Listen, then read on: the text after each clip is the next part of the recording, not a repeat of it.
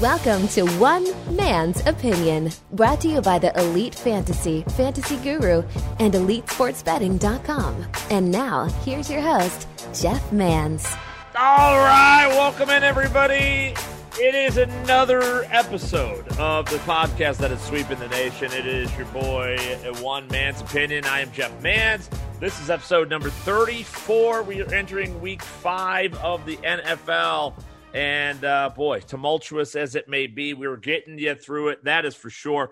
Welcome to it, everybody. Again, my name is Jeff Mans. You could find my work if you're interested in fantasy football or fantasy baseball. Those are the two, two sports I I do primarily. We also have NBA coverage, NHL, all other sports that you could imagine. Everything from poker to horse racing.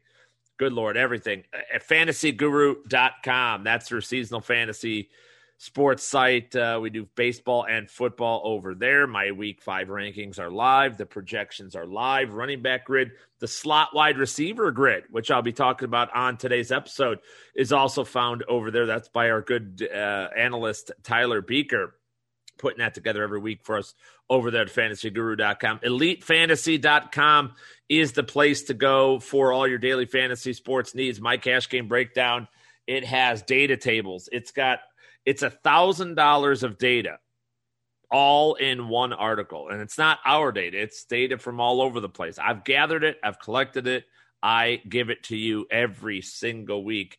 And the cash game breakdown. That's just one. We have coaching sessions, quarterbacks, running backs, receivers, tight ends, defenses, lineup coaching over there, as well as elitefantasy.com. We just lowered our prices. If you want a deeper discount, radio 20 all one word, all together. That's how you get 20% off at elitefantasy.com or fantasyguru.com or at elitesportsbetting.com where I post all my NFL bets. And uh, I'll give you some bets here.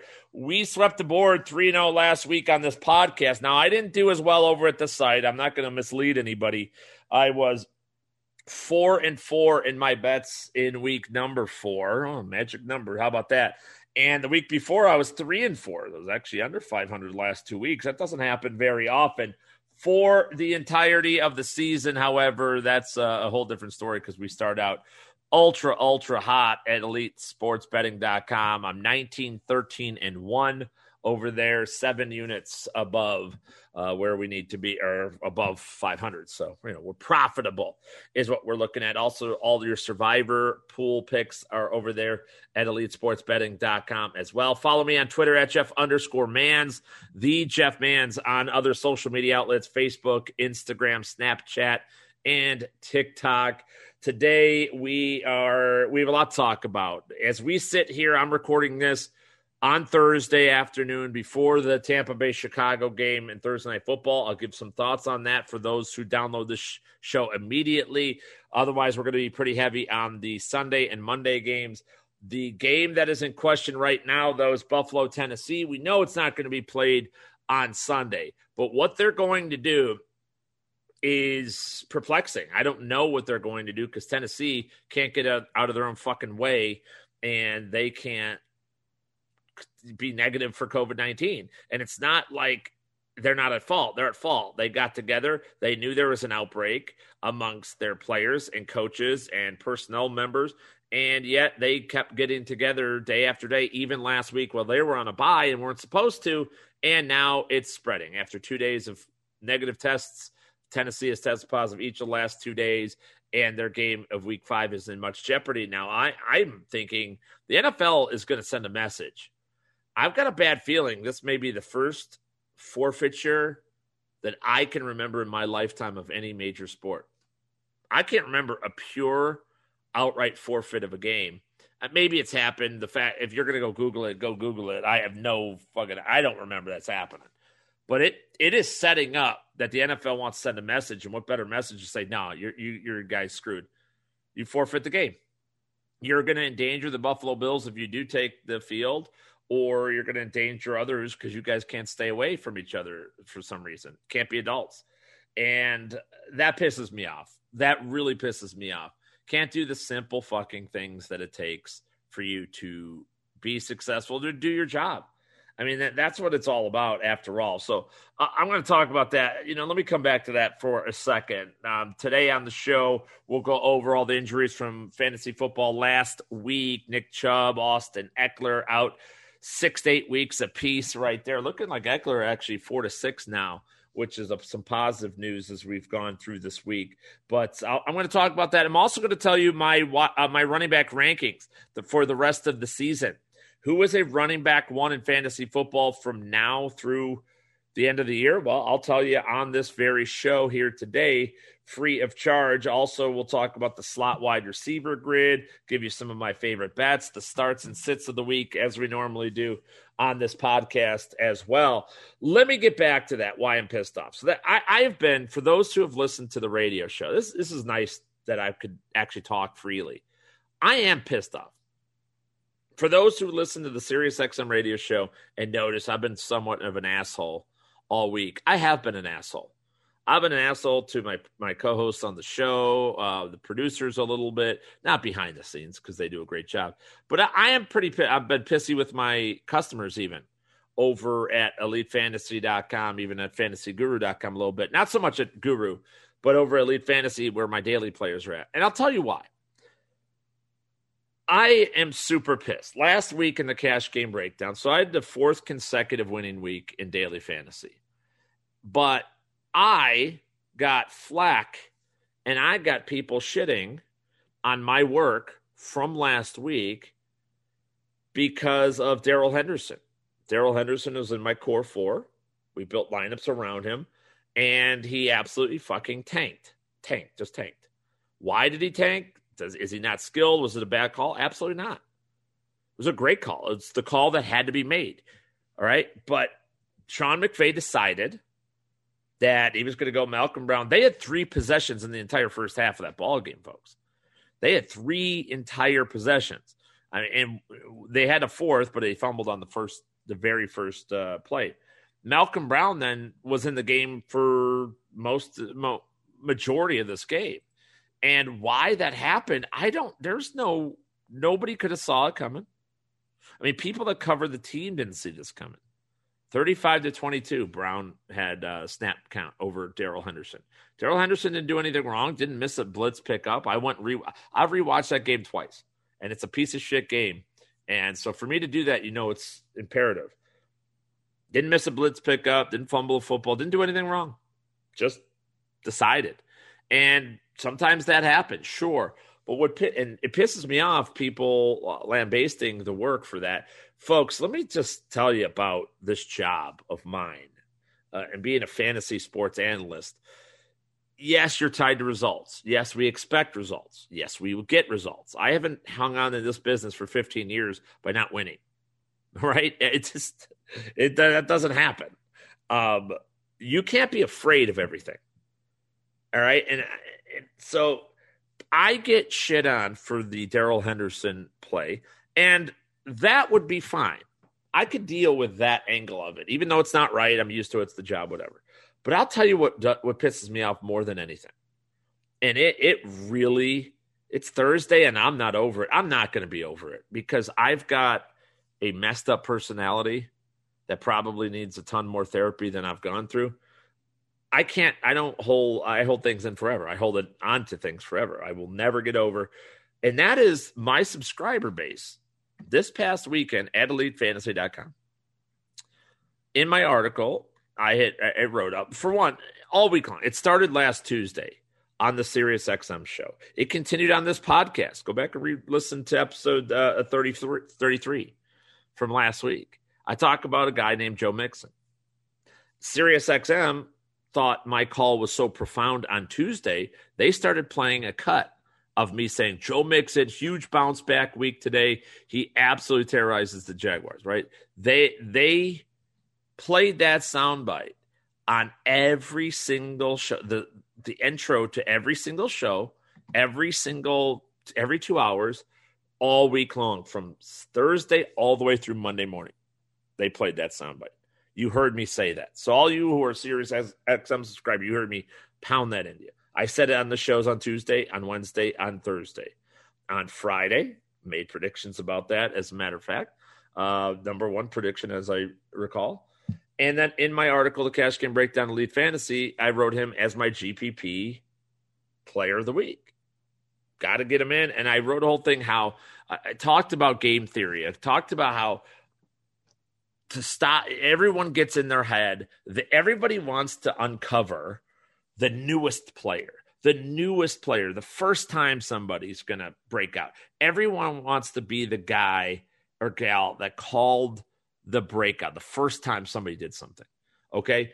And there was a period of time maybe eight ten years ago where in our industry that was viable because a, lot of listeners and those seeking fantasy information, maybe you didn't know who uh, Laviska Shenault was, you know, whatever. Maybe you didn't know who uh, uh, Zaccheaus uh, of the uh, Atlanta Falcons.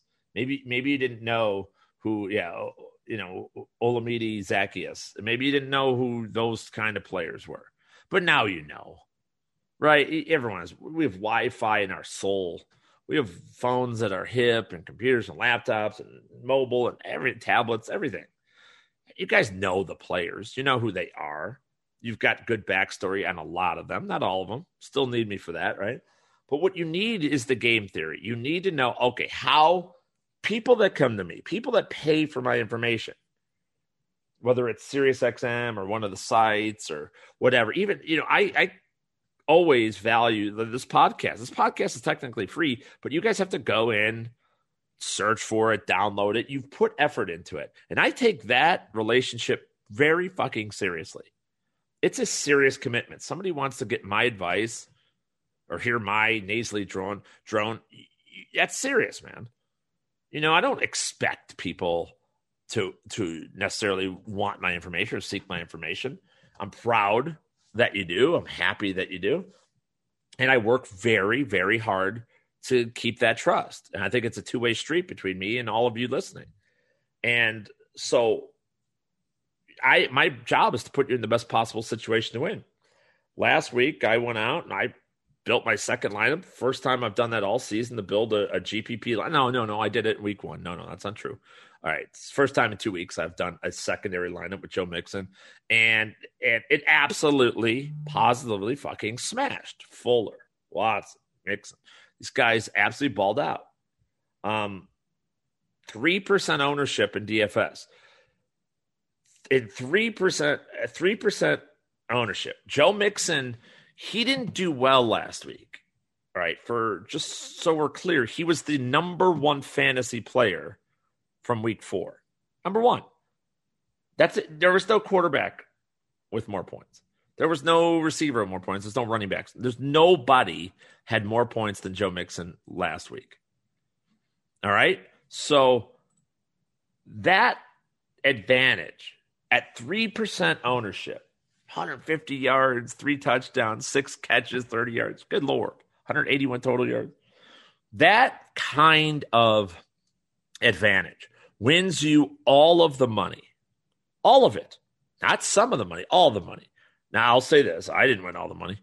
I had, I was, if Darrell Henderson, I had the, the best lineup with Darrell Henderson, the Rams defense, and um, um, Jimmy Graham as my tight end last week in DFS.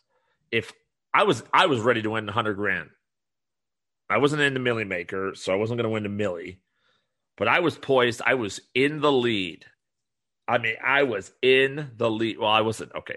I was in, where was I? Eighth place going into the late games, but nobody had me. There was a lot of Henderson ownership, but nobody had three players like I did. Nobody had a defense, and nobody even had, um, they had a defense, but they had other defenses and some of the Rams. But there, I had the nuts essentially. But Darrell Henderson completely fucked it up. I won a lot of money last week with that lineup. It didn't win all of it. But what I am so disappointed about and I'm so pissed off is that very few of our subscribers actually use that piece of information. That bothers me, man. That pisses me right the fuck off. Why? I talked about all week. All week. It wasn't just I threw it in there. Sometimes the player, you know, I've had good calls or Jalen Guyton last week. Jalen Guyton was a good call. I got a lot of positive feedback for that call, but it wasn't that good. I, I said he was going to catch a touchdown and it was going to be a long touchdown, which is good. You know, I, I put, uh, uh, you know, I put my set it with my chest, as we say in the show, but that's not the whole deal. Like that, that's not as hard as it is to.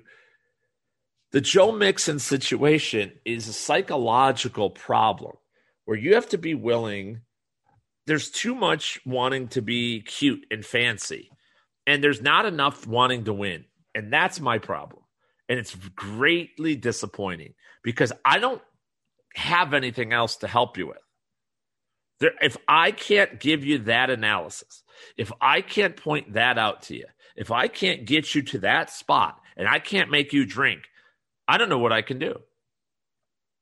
I, I that's that's it. You're not going to get a better call than Mixon this year. There's there nobody on the planet, nobody else, myself included, nobody's going to do that again. Nobody. There will be players that score more than Joe Mixon probably that somebody will call, but they'll have 20% ownership, 30%. And that's not a guaranteed win. Using Mixon was a guaranteed win last week. Guaranteed. Nobody had it. It was such an aggressive play. And the thing is, it wasn't hard because Joe Mixon's a goddamn first round pick, a first round pick. He's a great player who's done great things in the league, and p- people wanted to draft in the first or let's say second round at the very least in back in August. But three bad games took everybody out of him so much that even me, a bona fide winner at fantasy football, constantly harping all week long. Even I couldn't convince you. What, what else am I supposed to do? And that's the thing. I, I want to go back. I want to say something because I talked about something earlier. Do your job. Does anybody know which NFL coach, which NFL coach's mantra that is? It's Bill Belichick's mantra.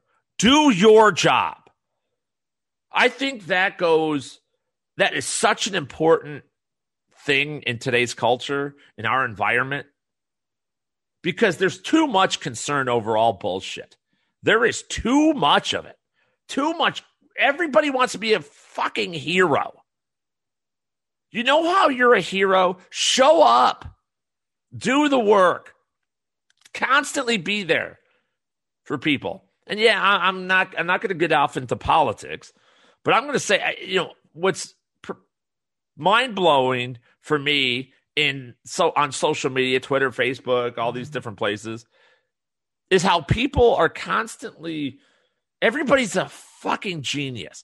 Everybody knows all the, the COVID nineteen. All the, you know, the, I'm sure there's some of you you're gonna get mad, but you guys think you're doctors, you're scientists, and you've got the cure, and it's not that bad, and masks don't help, or maybe they do, and this is the only way to do this. And then you know, it's always you. Everybody's a god. Everyone's an expert, but you're not an expert unless you know you're an expert. So stop trying to be the hero. If you work at a Target, be the best Target employee you can be. Help people find it. You work drive through at the Burger King, which I did when I was 15 years old, 16 years old. Have good customer service. Be the best you can be. Do your job. The New England Patriots have been on a 20 year dynasty run in the NFL, and they do it the first thing Bill Belichick says when they get in the door, you wonder how Cam Newton's now so freaking good. All of a sudden, he's back to good with the Patriots. How does this happen? It happens because he te- he tells you the one thing: do your job. Don't worry about everybody else. If every single person did what they are supposed to do, don't worry about. You may second guess the coach. You may second guess the general manager. You may second guess the quarterback. But you need to concentrate, only concentrate on your job, what you're supposed to be doing. You block this guy in this on this play. You pull here, block him. You are responsible for that player on defense. You're responsible for that player on defense. You're responsible for this. Do what you're supposed to do. And what do you know? A team game turns into a game of matchups and it, a game of winning. And when it comes to why does this matter? Why am I talking off the cuff? Because everybody's an expert at everything in the world. And last week, it fucking infuriated me. Infuriated me that Joe Mixon was 3% and Ryan Fitz fucking Patrick was 30. Drives me crazy. Why are you going to Ryan Fitzpatrick? You didn't have to do that. That was a stupid play. It was dumb. But he threw for 300 and he got 20 points. He got 0.4 more than your guy, Deshaun Watson. Yeah, well, I won more with him than anybody won with Ryan fucking Fitzpatrick. Because it's more than that. It's a mentality. Fitzpatrick was in a terrible spot against a defense that everybody else was devaluing because they had played three amazing offenses to start the year. Miami sucked. If Ryan Fitzpatrick doesn't throw for almost 60 yards and run for 10 yards more and a touchdown on the final drive of that game, he's got 10 and a half points. He's got 11 points, maybe. That's it. One possession did everything for him. He was awful. He played bad. Those who don't watch the games, you think, oh, he did, fine. No, he didn't. He was terrible. To the he was he was so bad in that game that Monday and Tuesday, Brian Flores had to come out and reaffirm that he's going to start in week five because of how terrible he was. 30% ownership. And you call, and there are people saying that's a success. It, you had 30% ownership. He was the 12th highest scoring quarterback of the week. You won nothing with Ryan Fitzpatrick. Nothing. You were never going to win with him. You were never going to win a GP. You were. Ne- it's never going to happen. I need to pound this into your brains. In DFS and betting, now, seasonal fantasy is different. We don't have odds. You go with what you got. You need to be consistent and all that good stuff. But even in seasonal fantasy, do your job. Be responsible for your team. Play the best players. That's why I, I make as much money as I make doing cash games. I only worry about that element. Now I give GPP and I play GPP, but and I, I just won money in GPP last week. But that's not. I'm, i know I could easily lose that money back and then drop another. I could I could lose ten grand this year in GPP still, even after last week. Easily, I could do that.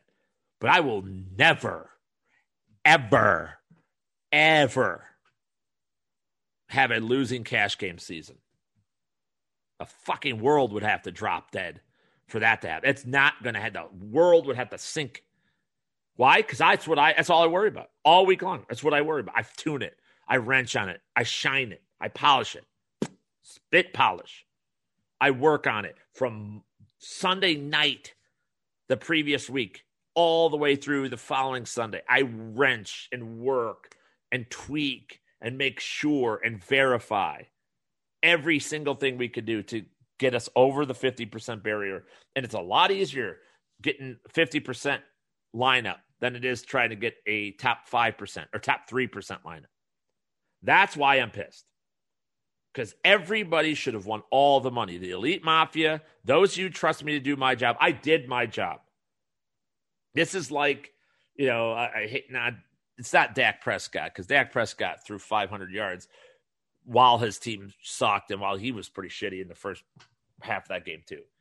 But this is like a heroic effort, in my opinion, that went completely just by the wayside because people didn't trust it. Because people wanted to be a hero. People wanted to worry about Fitzpatrick, and you want to worry about James Robinson at the same exact price. If You want to compare apples to apples the running back spot. 30 another 25% ownership guy.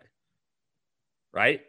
You I mean you you want to get cute, you want to get fun. You you try to get dive in with bad players. You you try to try you, you'll take backup players and you know, part-time runners and things like that. But The backups. You you use that instead of somebody that is right in front of you in an obviously good situation that somebody like me points out all week long and you still can't hammer it down. That makes me mental. That's why I'm pissed. Do your job. Folks, if you want a better life, I'm going to solve your life right now. I will solve it on a fantasy football podcast. How about that? I will solve your problems. Everything. Your relationship with your wife, boyfriend, girlfriend, husband, whatever, kids, everything. Worry about your important. What's important to you. Worry about your life. Don't worry about what the neighbor has. The neighbor, don't worry about other people's social media. Don't worry about how many likes somebody else have on their Instagram or Twitter or Facebook. Don't worry about how happy some other relationship looks. Don't worry about that stuff. You've got your own deal. And that stuff is important to you. All the parents out there, you know what's important to your kids, especially when they're real young? They're older, they'll learn to hate you, but that's different. when they're you're young, they just care that you're coming home. They don't care if what's in your bank account. They don't care what house you're in. They don't care what car you drive. They don't care what somebody said at work or on social media. They don't care. People that care about you don't give a shit about that stuff. Do your job. Take care of your nest, your house, your work. That's what you need to worry about. And in fantasy, it's the same thing. You don't need to be heroic. Winning a million dollars in this hobby, this game, winning a championship in this game doesn't take the deepest call ever. There are no difficulty points. I go through this every week, even with our staff at Elite Sports Betting. We do a super contest thing. Every week, everyone wants to talk about upsets. Oh, what's the upset? Upset. Who cares about upsets? Doesn't matter. Win. It's all, uh, nobody measures. You don't get any bonus points for an upset. You don't do it. Just pick winners. I've been the most, I've been profitable three years in a row betting on the NFL. Documented on Elite Sports Betting. How? I don't bet on other sports. I'm not a big sports bettor. I bet, you know, bet horse racing. I like. Uh, I never bet baseball. I bet little tiny basketball. I bet a ton of football. Always have. I know football. I know the spreads. I know the matchups. So I bet it. I don't take money chances. You don't see me doing teasers and multiple parlays and shit like that. No, I just bet the games, man. And then I I put I, I bet the games. I get the money. I put the money in my pocket and I use it to better my situation. I don't compete with my neighbors or my friends or my relatives. I had somebody, a family member, one time tell me he thought that life was a competition. Ah, we're all competing for the. And I said, You're going to be miserable your entire life. And that person kind of has been. Life's not a competition, it's a competition between yourself. Be the best you can be. Sound like an army commercial. Do your job. That's all I got to say. Worry about your job. Just do your job. Don't worry about everybody else. And the world will open up to you like a beautiful flower. All right. I've bitched at you long enough. What else we got? Um, no difficulty points, man. I can't I can't get over that. Everybody wants the deep. Anyway, all right, let's move on. Let's talk about last week and how it's going to affect week five and beyond. A couple running back injuries. I got slaughtered, by the way, because my most owned player this season, number one is Nick Chubb. Number two is Cam Akers. Number three is Austin Ekeler. Uh, that's not fair. I think I have a lot of Will Fuller too. I've got some receivers in there. Those are my top three running backs in ownership in seasonal this year. And now they're all out injured. Akers looks like he may be coming back this week. I sure hope he does. But the Browns running back situation I thought was a little fascinating. And what was fascinating is that we all assumed that when Nick Chubb and or Kareem Hunt went down, whichever one, that the other one, right? The other one was um the uh, the the other one would just pick up and be 100% that we thought that that person would just come in and be the lead guy. Well, something happened when Chubb went down early in that game. D'Ernest Johnson came in and got a boatload of touches. And it wasn't just D'Ernest Johnson, obviously. It, was Dalton Hilliard, too. They both are Dontrell Hilliard. He, uh, that's how old I am, going back to my old New Orleans Saints guys, Dalton Hilliard. Um, Dontrell Hilliard came in. He played a, a good amount of snaps. You know, he played 15 snaps to D'Ernest Johnson 17, but that wasn't the entirety of the conversation. That wasn't because what really happened is D'Ernest Johnson came in and got 13 carries and rang up 95 yards on that, while Dontrell Hilliard got five carries and uh, got 19 total yards. All right. So the one thing that's pretty obvious here is it's not going to be 100% Kareem Hunt. Now, he's the lead. He is by far the lead. I won't even call this a 1A, 1B situation. But I do think D'Ernest Johnson has standalone value. I think he is the guy. Hilliard's a smaller running back. He doesn't have the pedigree that uh, D'Ernest Johnson does. Uh, you know, guy wasn't even drafted, by the way, but was highly recruited coming into going into college. Um, settled in South Florida because that's where he's his home was, but had offers, D1 offers all over the place. You know, and he broke a lot of records, broke Marlon Mack's record back at South Florida. Um, had a really accomplished college career, tremendous college career, and then he just wasn't invited to the combine. Nobody knew his athleticism at that point. So that was it. Hilliard's been picked up and dropped and waived and everything else. D'Ernest Johnson's never been cut. They took a shot on him in May of 2019, and he's been with the Cleveland Browns ever since. And this coaching staff likes him, and he's a zone runner. So one cut runner, which is what they run here in Cleveland. With that offensive line, with that offensive line, whoever is the running back is going to be productive almost across the board. And you could plug in almost anybody in the NFL. They're going to be productive. But I think D'Ernest Johnson has standalone value. I think he's a flex option even as soon as this week. Now, we'll learn a lot more on how the split between Johnson and Hilliard go. All right. I'm pretty confident it's going to go to Johnson's direction. It's not 100%. It's not 100%. But I'm pretty darn confident it will. And I'm confident, even furthermore, that Hunt is not going to be a 25 touch a week guy. They are going to go 15 touch. They don't want to go more than 15 touches with Kareem Hunt. They just don't see him in that light right now. If they did, he's possibly one of the top, if not the top running back in the entire entire fantasy football. But that's not going to happen. Doesn't seem like it, at least. I know he's banged up. He was banged up last week, but still got the groin injury. Still set out practice up until I don't think he even practiced today, as a matter of fact, Thursday. So, um, with that being said, we've got other opportunities the important thing about this is for the Nick Chubb owners like I am, right? That is very important that we have somebody else here that can hopefully work his way in. And who knows if Kareem Hunt does go down and D'Ernest Johnson could be an absolute, he could be a top five fantasy running back this year. He, that's how quick it goes. One injury to one injury. This team is the best running team in the National Football League this year. 100% best offensive line, best system, the best spot to be invested in.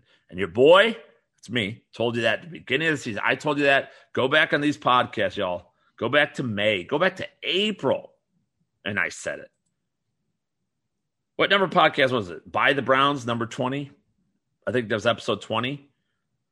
that I did that back in uh, late June, I think. That's told you buy the Browns right then, and it's coming in uh, mighty handy right now as well. The other big injury situation in the NFL, um, LA Chargers, Austin Ekeler goes down, hamstring. Good thing it, there was some news here today that it's not a tear, it's just a strain. So it's just a grade two, which is huge news. And they actually moved up the timeline. It may only be, it's four to six weeks as opposed to six plus weeks, which is what they initially feared and thought because they thought he had a tear. It sure looked like he got a tear because it was like a hyperextended, like a, a pulling of the hamstring. Normally, you don't see that, but we did this time. So, what happens then? Josh Kelly, for those who didn't see the game, Josh Kelly comes in the game, and for the second time this season, and one of the worst spots we've ever seen, Josh Kelly fumbles the ball away they had under a minute, I think, to halftime in that Tampa Bay Charger game in week four.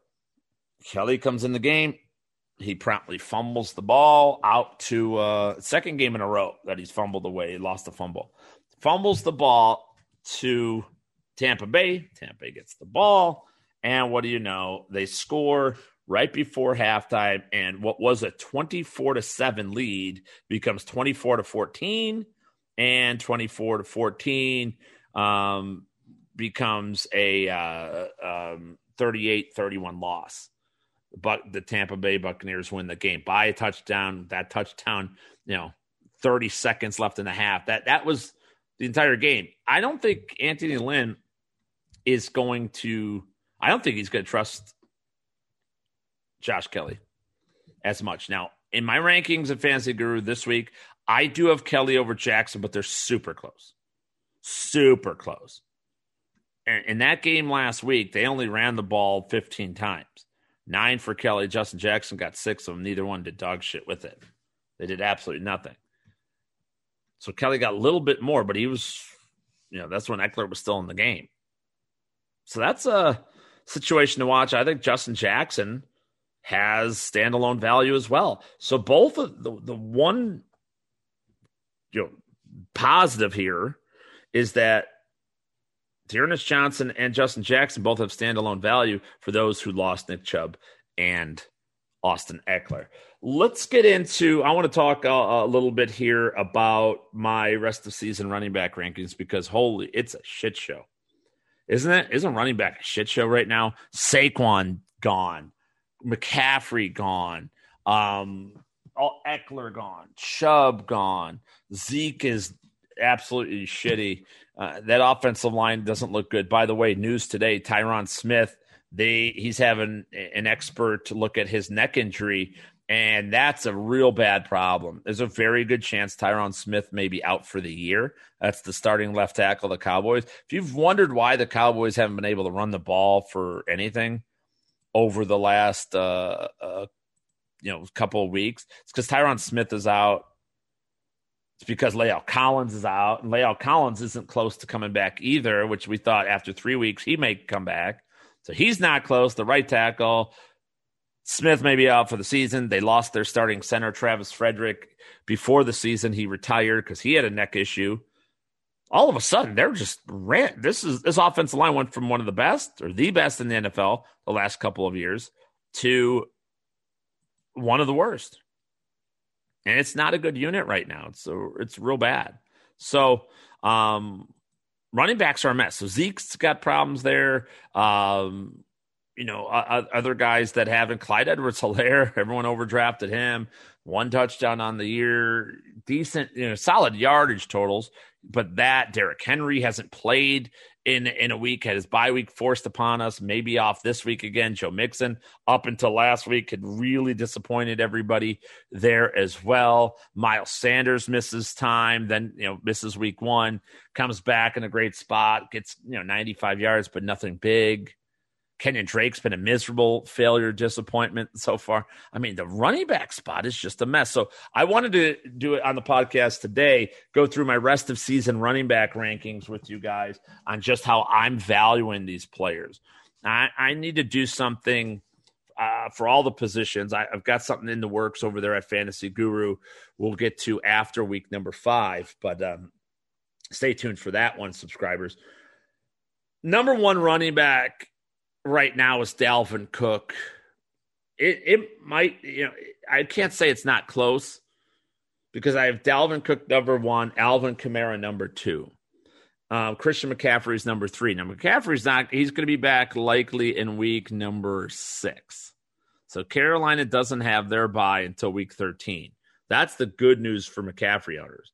Mike Davis done a great freaking job, real great. He'll have one more week here uh, against the Falcons, and then likely week six is when Christian McCaffrey comes back. So McCaffrey will obviously challenge for that number one spot as well.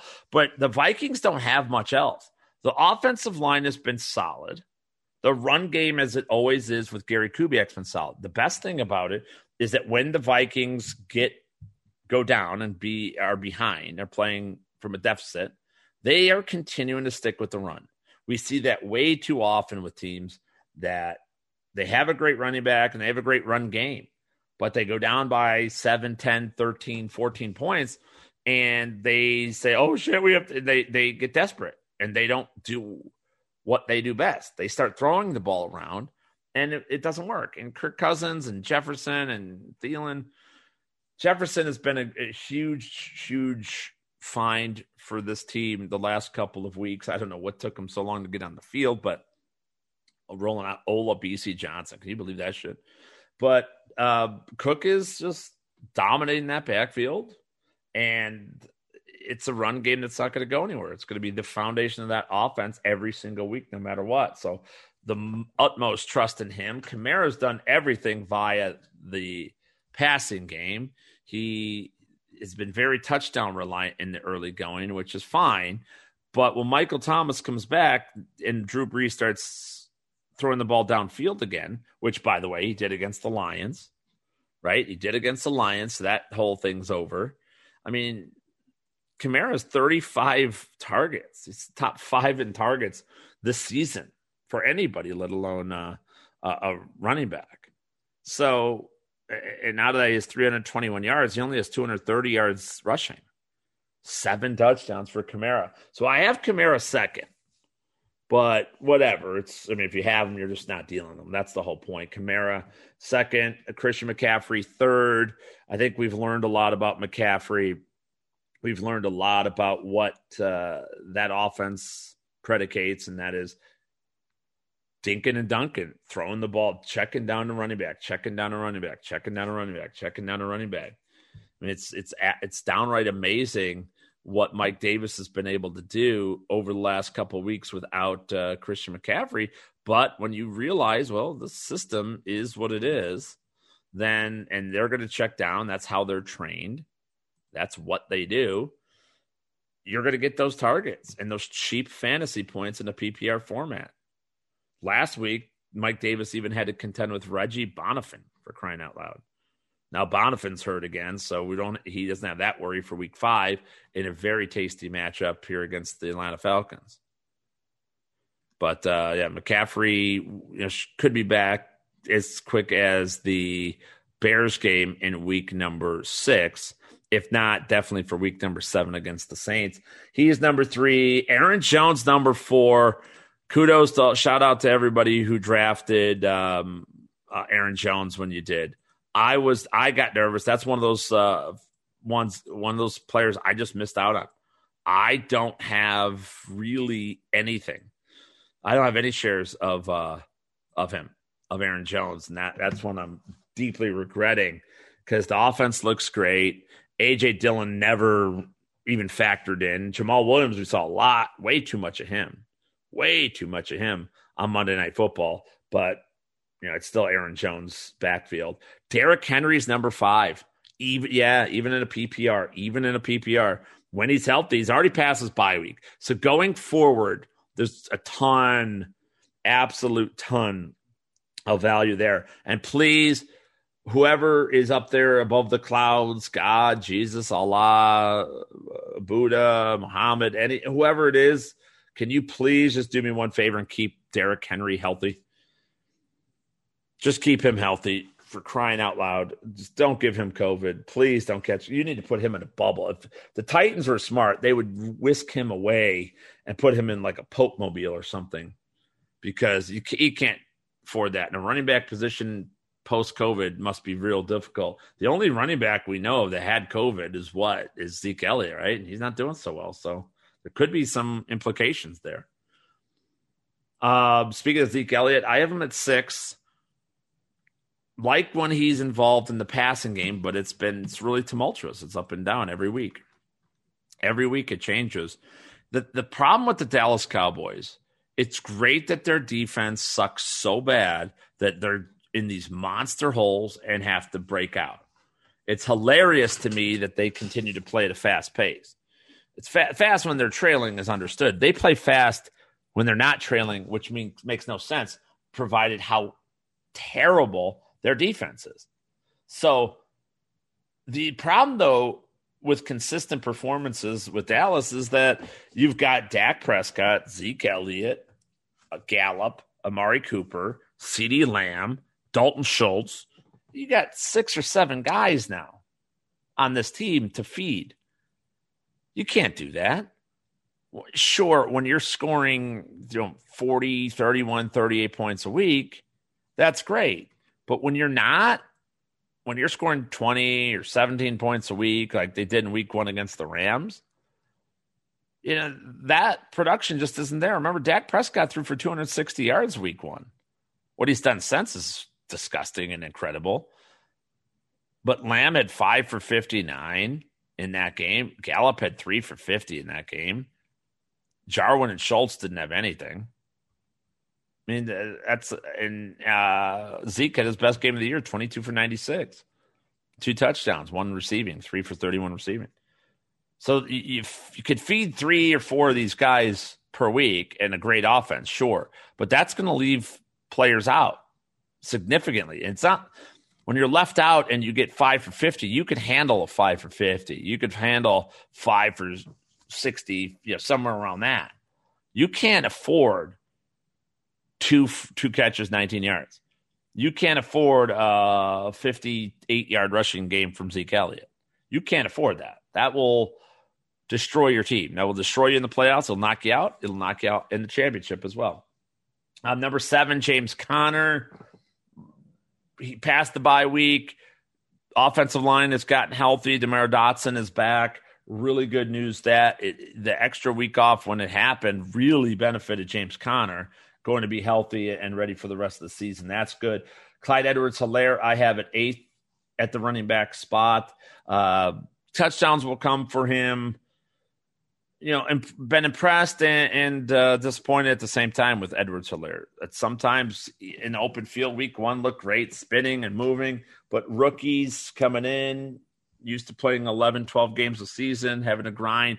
They don't practice nearly this much at the collegiate level as well. We know he's undersized. One other, one thing to be aware of with Clyde Edwards Helaire is the Chiefs just activated DeAndre Washington from their practice squad. Now, Washington was the guy I incorrectly was worried about in the preseason.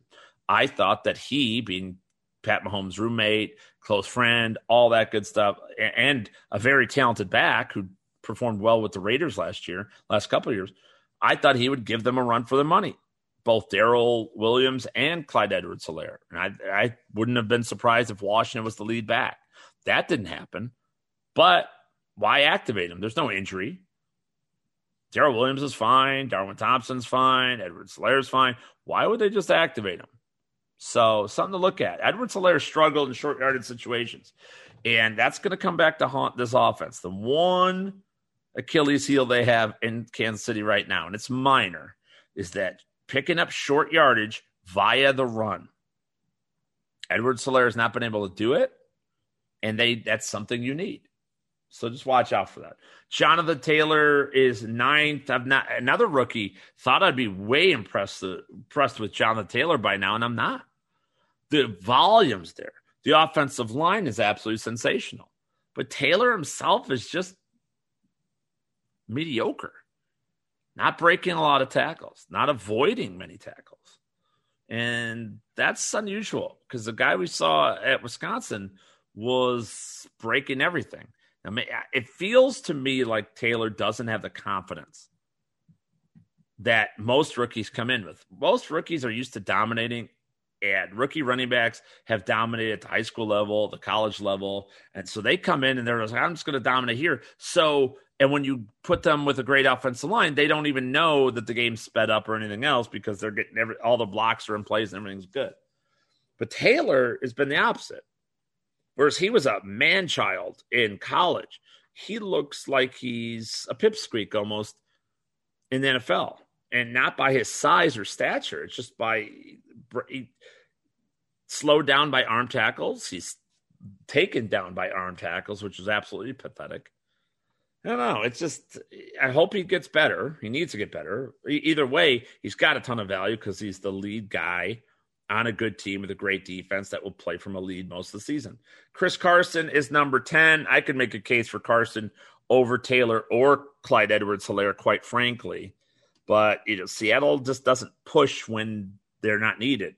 So you get those game flows that can completely disintegrate Chris Carson's value, unfortunately. But I st- still a top 10 fantasy running back the rest of the way. Miles Sanders, 11. They need to get him going.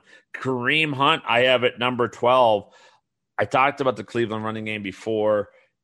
If Hunt, if the groin heals and he somehow does, it, it becomes a 20, 22, 25 touch a game guy, good Lord, he might be a top four back in fantasy. But I think they're going to have complementary runners here in Cleveland. I wouldn't doubt if some of the goal line work actually goes to a D'Ernest Johnson instead of Kareem Hunt. So uh, he has number 12, Josh Jacobs 13. Um, boy, I'm running out of time. Joe Mixon at 14. Mixon's going to suck this week. Another, it's going to be a bad week against Baltimore, bad week against Indianapolis, and then boom, he's going to come back. He his schedule, you could I could map out, which I did last week. That's why I'm so mad about it. I map out the whole season for Joe Mixon on his value. I told you sell high after that big week. Said it before it happened. And obviously, I would do so now if you need the wins in weeks five and six. Uh, and then number 15, I do have James Robinson of the Jaguars. Involved in the passing game more than I thought with Chris Thompson. Um, Chris Thompson on the field a bunch, but nah, I don't know. Doesn't check down as much, Minshew, to Thompson as he does to James Robinson. Seems to have a lot of faith in him. So those are my top 15 rest of season running backs. Um, let's go over to fantasyguru.com. I want to talk about the slot chart, slot wide receiver grid. Our guy Tyler Beaker does it every single week for you at fantasyguru.com. It's just a great tool. It's really important too because uh because the it's the weakest corner. You the weakest cornerback is the one covering inside the most. And thus, when you get a really good receiver and a team and quarterback, it's really the quarterback, that the team that uses 11 personnel, meaning they're using three wide receivers a lot, and a quarterback who loves to throw inside, who's very comfortable, very confident throwing inside, that is where the best matchups come from. It's the best the weakest corner, favorite thing for a quarterback on the field a lot. That's the that's the perfect recipe. It's the chocolate and the peanut butter. And that's why this slot wide receiver grid that Tyler does every week is so darn important. Um, so, with that being said, let, us cover some of this ground and some of the players that uh, play the most in the slot. I'll go through it real quick. There's he has primary slot receivers, secondary slot receivers, He's got the total amount of targets that has been aimed at the slot receiver for each team, and then the the target share, which is a very important metric for any wide receiver, any running, any pass catcher, because you want to see. It's great to have a, a nice total, a great number of overall targets, but sometimes you can find a ton of value with a team that may may not throw a lot may not pass a lot. Maybe they're playing with a lead a lot, whatever, but they're really pumping the ball to that slot wide receiver. All right. So, uh, in that spirit, the primary slot receivers for all teams, I'll just read them off in alphabetical order.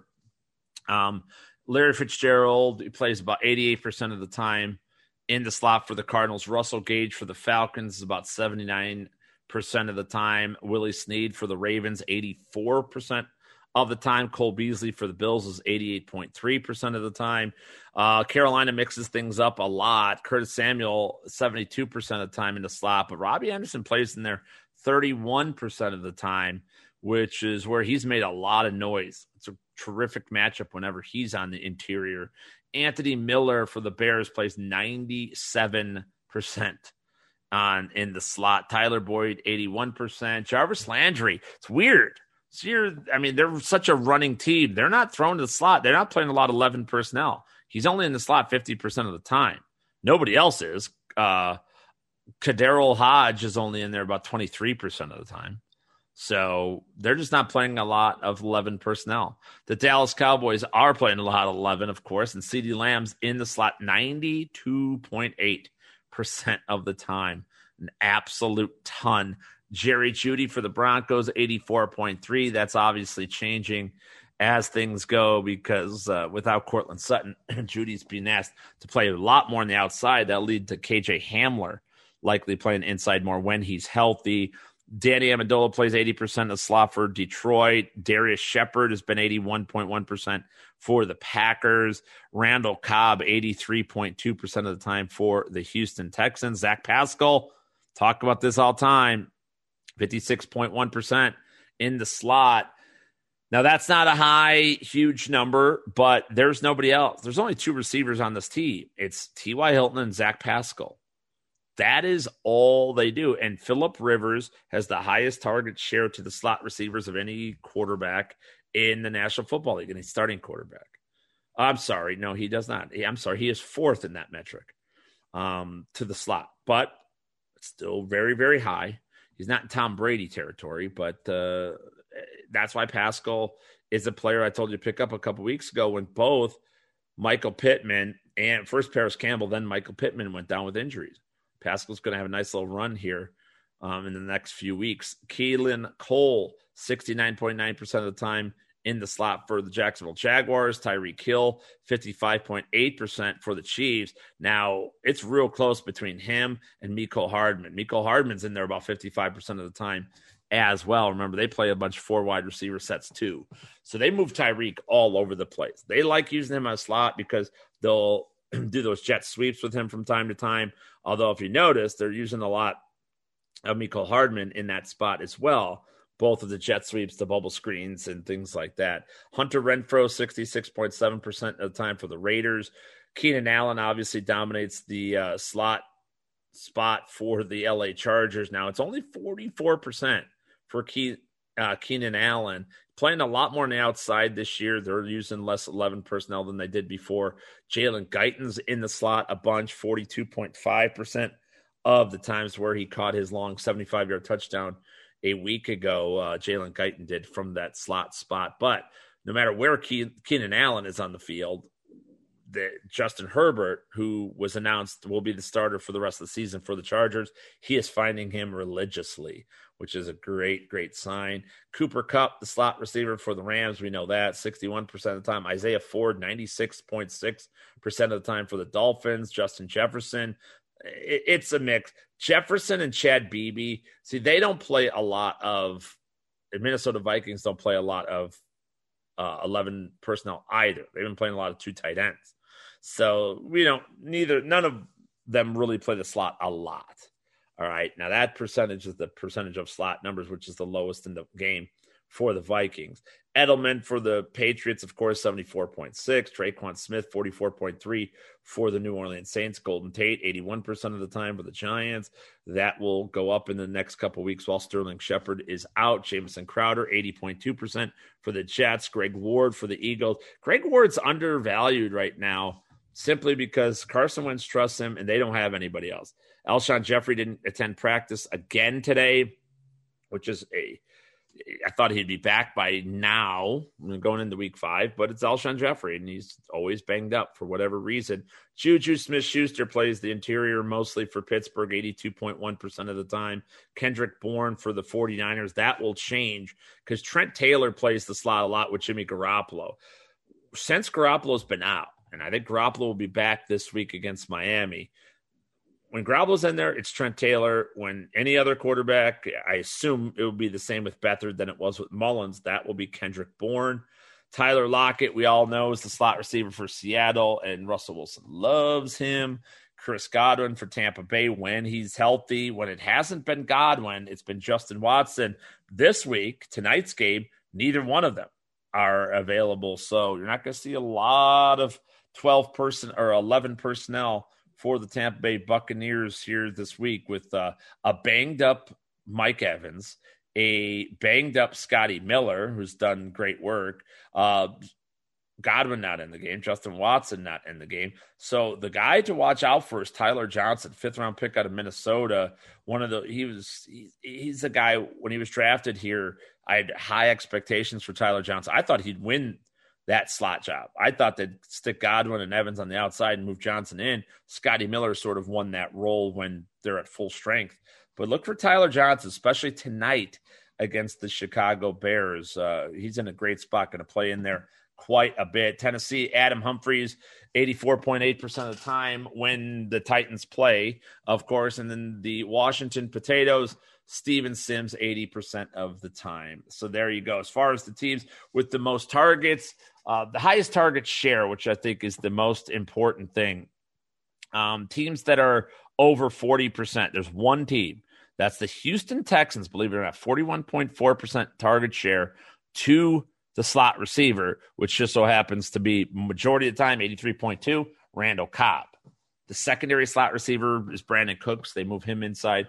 They'll move Will Fuller in there too. But so Randall Cobb is a lot of value. Everyone wrote him off after a bad week one, but has been fairly productive the last few weeks. Next highest is 36.6% target share, and that is Willie Snead for the Baltimore Ravens. Stay away from Willie Snead.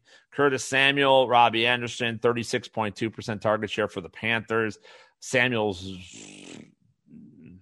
doesn't exist in my world. Robbie Anderson does. That's a, a, another good one. Um, high other highest target shares Isaiah Ford 35.2% of the time for the Miami Dolphins. It's the exact same number as Julian Edelman in New England there as well. Uh, who else? The the Bears, Anthony Miller, 34.4% target share.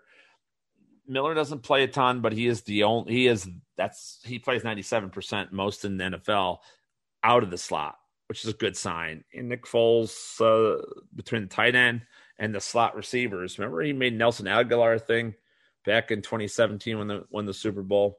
Maybe that's the Anthony. Maybe Anthony Miller goes down that route, that road this season. All right, folks, for more on the slot ride receivers, check it out over at fantasyguru.com. Get there, check it out. Um, other uh, information for this week a couple of players that you should be starting across in fantasy football. Um, we'll do some starts and sits here. I also am, have got to get you my bets for the week. Don't forget about that. EliteSportsBetting.com. But as far as the players you need to be starting, uh, start them. Start Matt Ryan. Start Drew Brees. Start Josh Kelley. Start Mark Ingram this week. You want a bold prediction for a touchdown? Mark Ingram gets in the box against Cincinnati. It's a real good matchup. And I noticed the way I think I it's not easy to tell how Greg Roman is going to use his running backs, but I, my belief is that this would this is going to fall into a Mark Ingram week. And with that, I think he's going to be very productive. He scored both times uh, against the Cincinnati Bengals last year when the Ravens absolutely demolished him two straight games. So, uh, Mark Ingram, look for him to get in the box. I'd put him in. He's a low end wide or running back two, high end flex for week number five. The Robbie Anderson must be started. Diontae Johnson must be started. CeeDee Lamb must be started. Golden Tate. But that one, he's in the top 36 this week. Marquise Hollywood Brown. Hunter Henry, I know you're pissed. I know you're pissed. I know you don't like it. But um, Henry, good target share from Justin Herbert. It wasn't there last week, but that's more of a blip than anything else, especially when Mike Williams is out. You've got to start Hunter Henry.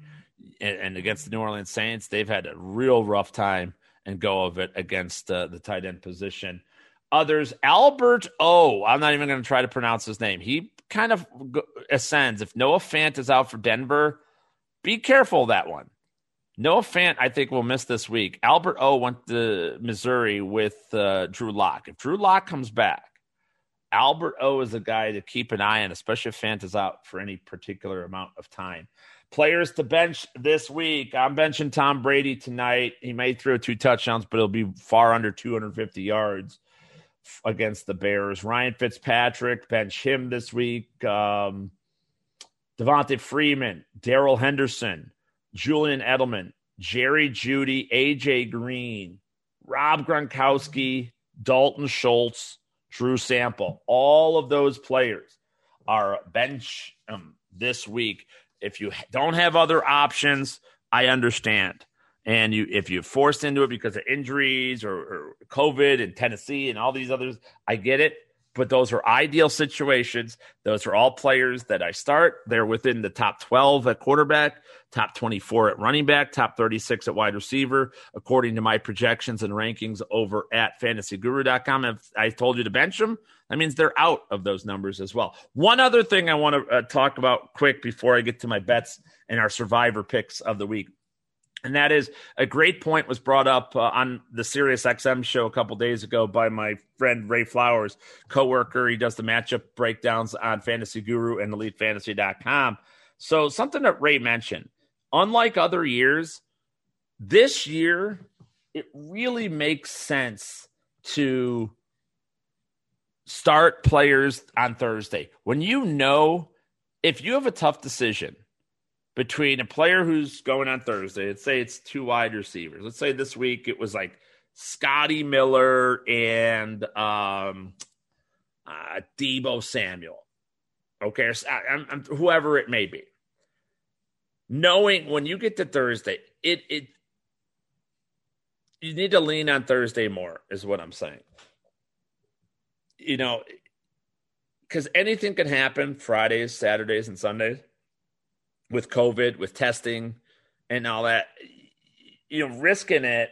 If you know somebody's going to be on the field and he's good to go on a Thursday, don't shy away from it because it's on Thursday like you used to. We all had those preconceived notions to a certain degree that we wanted the players later on and all that. In short weeks, maybe we faded a guy because of that. This year, when you have it in your hip pocket and you could lock somebody in who you'll think will be fairly productive to very productive – um, just do it. Just lock it in on Thursday, and that gives you more options at the very worst for your Sunday lineup. That way, if somebody else gets hurt or go not, not hurt, could get hurt on a Friday practice. But I'm thinking more in terms of the COVID testing comes down with it on Friday. I mean, it's what happened to Cam Newton last week, right? It's same thing. It's out of nowhere. It pops up. You just don't know. Might as well lock in a player if they're similar. Now, I'm not telling you if you have Dalvin Cook or Le'Veon Bell, oh, just put Le'Veon Bell Thursday. No freaking way. No way. That's not what I'm talking about. I'm talking about very similarly valued players. Just go ahead and don't shy away from starting a guy on a Thursday. Um, all right, let's get to our picks of the week. Again, all my bets are found at elitesportsbetting.com. If you subscribe to Elite Fantasy, and or fantasyguru.com and you want to try the betting site out maybe you just want a sample or a taste and want to come in at a very low price you have to email our support department support at elitefantasy.com and tell them that uh, Mans says that you'll give me a big discount on elite sports betting. What are my options? What are my offers? And uh, we we discount it pretty significantly for those who are already part of the the elite mafia on elite fantasy. So if you haven't signed up for any of them and you want like a super discount on all three we'll do bundles for all three for sure. But um you have to email support for that. Otherwise just use the promo code radio 20 and you're good to go. It's as low as they'll go uh, if you're only a standalone customer.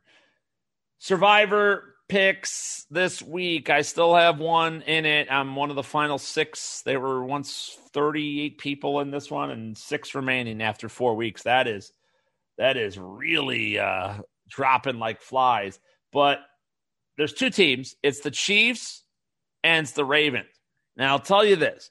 I look at the Ravens, they're banged up. We know uh, Lamar Jackson isn't practicing. He should be good to go, though. I, am pretty sure Lamar will be fine and will play, but knee injury, don't love to hear that. Uh, their schedule coming up is a little rough compared to the Kansas City Chiefs. The Ravens, you got to kind of look at these things. They have the the Bengals, which we know they'll win, but then the Eagles, Steelers, Colts, Patriots, Titans, Steelers, you know, Cowboys, Browns. Eh, they don't have like a gimme game for quite a while.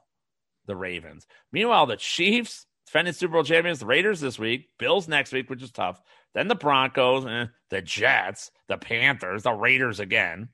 Tampa's a tough one. Broncos again, Dolphins later. So what I'm saying is I'm going to go Ravens this week. assuming Lamar Jackson plays. Otherwise, I'm pivoting to the Chiefs if I have one entry. If I have two entries, I will split between I'll have one Baltimore, one Kansas City, assuming you haven't used it yet. But otherwise, if I have one entry, I'm going Baltimore, assuming Lamar Jackson plays. And then I could use the Chiefs when they play the Jets in a few weeks at home, by the way, which we know that's, I mean, save that for that one. So that's an automatic for you right there. My best bet of the week. I will say this is a tough week on the betting side of things, but the one that I'm absolutely certain of, it's on Sunday Night Football. It's the Seattle Seahawks minus seven only against Minnesota. Minnesota stinks. They can run the ball, but unfortunately, that's a strength of the, the Seattle defense. They're going to have to throw more than anything. They're going to throw so. So that's a game that I think Seattle wins easily by 10 plus points, and I'll take seven with that one. If I'm looking for an upset, I don't like a lot of upsets this week. I hit on my upset last week, and guess what? I'm going to go right back to the same team. Cleveland Browns. They're a home underdog against the Indianapolis Colts, two and a half point underdog. I think Cleveland absolutely has a chance. This is a pick 'em game in my book. So I would take the points ideally at plus two and a half if you're betting that one. But you might as well take the money line at plus 125 for Cleveland. Yeah, I, Nick Chubb's a loss, but the, the play action passing came around last week. It's a much tougher matchup. I expect a lower scoring game between these two teams. But if you had to put me on an upset, that one would be it for this week. All right, folks. That is it. That will do it for another episode of One Man's Opinion. I want to thank everybody for listening and putting up with my rant in the beginning. I know it's hard to um, hear. It, you don't like to hear these words. You don't like to hear me push at you. You think I'm an asshole. That's okay. I could be the enemy. I have no problem being the enemy as long as it benefits you. As long as you profit, you put money in your pocket. That's all I give a shit about, quite honestly. So, feelings aside, that is it. I also want to give a shout out to everybody who uh, put comments on our uh, Spotify, our iTunes, our Google Play list there, you know, wherever you download the One Man's Opinion podcast. A lot of great uh, a lot of new ratings and reviews and subscriptions in the last couple of weeks. I really appreciate you guys doing it. If you can reach out, tell a friend if you have similar interests, you got to hear this guy or this guy's a piece of shit or whatever it is, positive, negative, whatever. Just get the word out, everybody, because uh, I, as some of the people that gave me some reviews on this podcast have said, they said, "Oh, I'd love more episodes. I'd love to do more episodes." This is it. I could talk real deal here, man. I could tell you a lot of behind the scenes shit. I could tell you, man, I was on a phone call with a sponsor on the Sirius XM show this week. I'd love to talk about that shit. You know what I mean? So, and, I'm not scared to do it. Just uh, let's get more episodes rolling up in here. So, appreciate you guys doing that. Thank you for downloading. Thank you for listening. Again, you know where to find me at Jeff underscore Mans on Twitter, the Jeff Mans on Facebook, Instagram, Snapchat, and TikTok all the sites across the Elite Sports Network, EliteFantasy.com, FantasyGuru.com, EliteSportsBetting.com. Best of luck to everybody in week number five. And remember, if you disagree with anything I said here today, that's okay. Why? Because this was one man's opinion. We'll see you next time, everybody. Tuesday!